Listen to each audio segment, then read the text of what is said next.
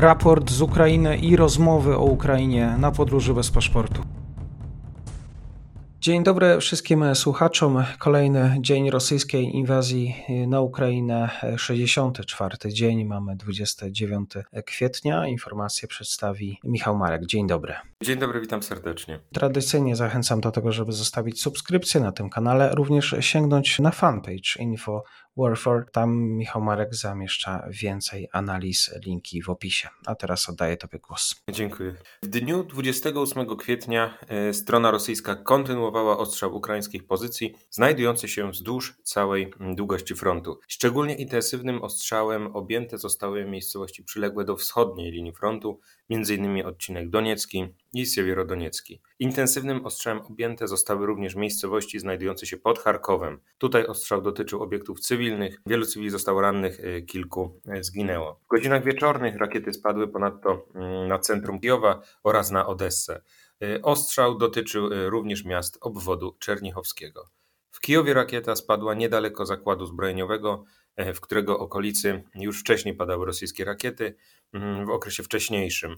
Rosjanie wyraźnie mają problem z trafieniem w obszar danego obiektu, niszcząc okoliczne właśnie obiekty cywilne. Jeśli chodzi o sytuację na froncie, Rosjanie nadal kontynuują uderzenie wyprowadzone z okolic Iziumu na południowy zachód i południe. W porównaniu do wczorajszej sytuacji obecnie nie wygląda na to, aby doszło do jakichś e, zmian. Dalej zacięte walki ponadto na północ i północny zachód od e, Światochirska, czyli właśnie na południe od Iziumu. Tutaj zależnie od źródła doniesień wskazują one na przechodzenie okolicznej miejscowości z rąk do rąk. Część informacji bywa sprzeczna co do tego, jaka część danej e, miejscowości wsi e, znajduje się, czy też która miejscowość właśnie znalazła się pod kontrolą strony rosyjskiej, czy też ukraińskiej. Na pewno właśnie nadal jest, utrzymuje się ta tendencja, ta tendencja, zgodnie z którą te walki mają troszkę charakter pozycyjny, właśnie przechod, czy też typowo polegają na tym, że po całym dniu walk uda się jednej stronie odzyskać kontrolę nad jedną miejscowością, natomiast e, stracić drugą mm, na danym kierunku. Więc tutaj relatywnie bez, bez żadnych e, zmian. Intensywne walki nadal tak samo w okolicy Siewierodoniecka. Tutaj Rosjanie starają się szturmować e, m.in. miejscowość Rubiżne. Tutaj, jak donoszą Ukraińcy, codziennie dochodzi do około 3-4 prób szturmu właśnie na miejscowość Rubiżne. E, zacięte walki również na odcinku frontu znajdującym się mniej więcej w połowie, pomiędzy, w połowie drogi pomiędzy Iziumem a Swierodonieckiem, to jest w okolicy miejscowości Lyman. Tutaj Rosjanie mają nacierać w stronę wspomnianej miejscowości, bezpośrednio zagrażając kontroli Ukraińców nad tym miastem. Tak samo starają się właśnie ukierunkować ten atak na Lyman troszeczkę w stronę wschodnią, aby tutaj wbić właśnie taki większy klin pomiędzy Siewierodonieck a, a Słowiańsk. Zacięte walki również na kierunku donieckim. Tutaj Rosjanie nacierają w stronę miejscowości Kurachowe, starają się uderzać na siły ukraińskie tak jakby za miejscowością Marinka, niejako starają się obejść ją od południowego zachodu i tutaj właśnie od południowego zachodu, patrząc od, od Doniecka, starają się uderzyć właśnie w zgrupowanie e, ukraińskie znajdujące się tak jak na wprost troszeczkę Doniecka. Czyli tutaj jakby Rosjanie starają się je obejść, wytworzyć właśnie kolejny klin, który mógłby później być wykorzystany do tego, aby wypchnąć Ukraińców już z bezpośrednich okolic e, Doniecka, czy właśnie z tej miejscowości Marinka. Zgodnie z, doniesieniami rosyjskimi, e, natomiast e, stronie ukraińskiej udało się e, trafić w wyniku ostrzału artyleryjskiego w bazę paliwową znajdującą się w Doniecku, co oczywiście jest czynnikiem niekorzystnym dla strony rosyjskiej.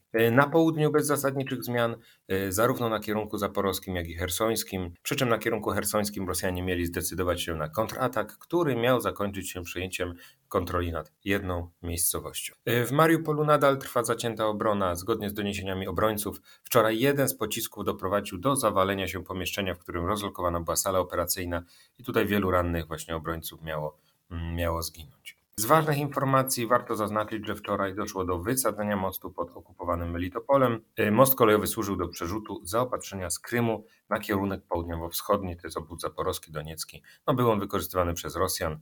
W wyniku jego zniszczenia tu Rosjanie mm, na pewno będą mieć y, problemy z Y, prowadzenie właśnie dostarczaniem zaopatrzenia na ten kierunek. Na Naddniestrzu bez zasadniczych zmian nie doszło do nowej głośnej e, prowokacji ani ataku. Zgodnie z doniesieniami Ukraińców udało się naprawić uszkodzony most, e, który wiódł przez e, Dnistrowski Liman, czyli most, który łączył południe obwodu odeskiego, krainę Budziak z resztą kraju. Na froncie wojny informacyjnej Rosjanie nadal koncentrują się na wybielaniu własnych zbrodni i budowie przekazu o Ukrainie jako źródle zła, cierpienia cywili, zarówno ukraińskich, jak i rosyjskich.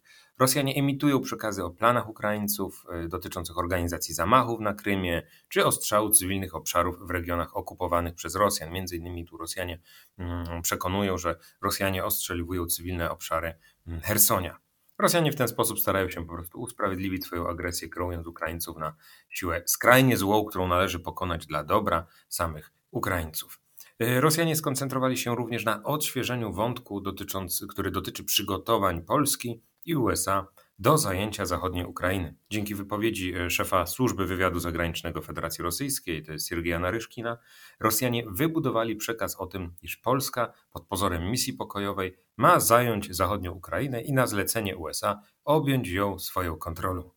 No tego rodzaju przekaz ma na celu usprawiedliwienie rosyjskiej agresji oraz ma wykierować Polskę i NATO na stronę agresywną, podłą, mającą złe zamiary co do Ukrainy. Jest to forma budowa kontrastu pomiędzy złym NATO i dobrą Rosją, która właśnie nie tyle zaatakowała Ukrainę, co po prostu chce przejąć kontrolę nad tym obszarem w trosce o ukraińskich cywili i oczywiście o ludność etnicznie rosyjską i tak zwanych rosyjskomownych, którzy zaliczają się przecież, rosyjskojęzycznych, którzy zaliczają się przecież i do grona etnicznych Ukraińców, jak etnicznych Rosjan. Y, wątpliwym jest, by takie działania wpłynęły na wizerunek Polski na Ukrainie. Są one raczej realizowane na potrzeby rynku wewnętrznego i zewnętrznego, to znaczy na kierunek właśnie na przykład mołdawski, czy też właśnie tu zaktywizowały się źródła izraelskie, czyli Rosjanie można, można wnioskować, że tak samo starają się budować, wykorzystać tą sytuację do budowy negatywnego obrazu wśród rosyjskojęzycznych obywateli Izraela, którzy praktycznie w, dużym, w dużej części identyfikują się mm, z państwem, może nie z państwem rosyjskim, ale właśnie gdzieś z kulturą rosyjską, gdzieś właśnie mają, mają ten sentyment do Rosji, do Związku Radzieckiego.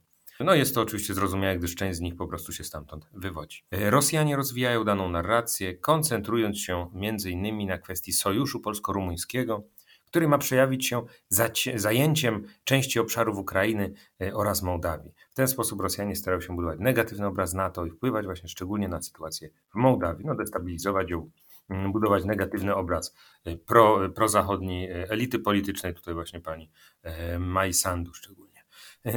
Nadal sytuacja bez zasadniczych zmian, choć prawdopodobnym jest, iż Rosjanie przygotowują się do dużego uderzenia na kierunku południowo-zachodnim, wyprowadzonym właśnie z Hersonia. W efekcie toczonych walk e, miejscowości przechodzą z rąk do rąk, nie zagraża to jednak ogólnej sytuacji na froncie.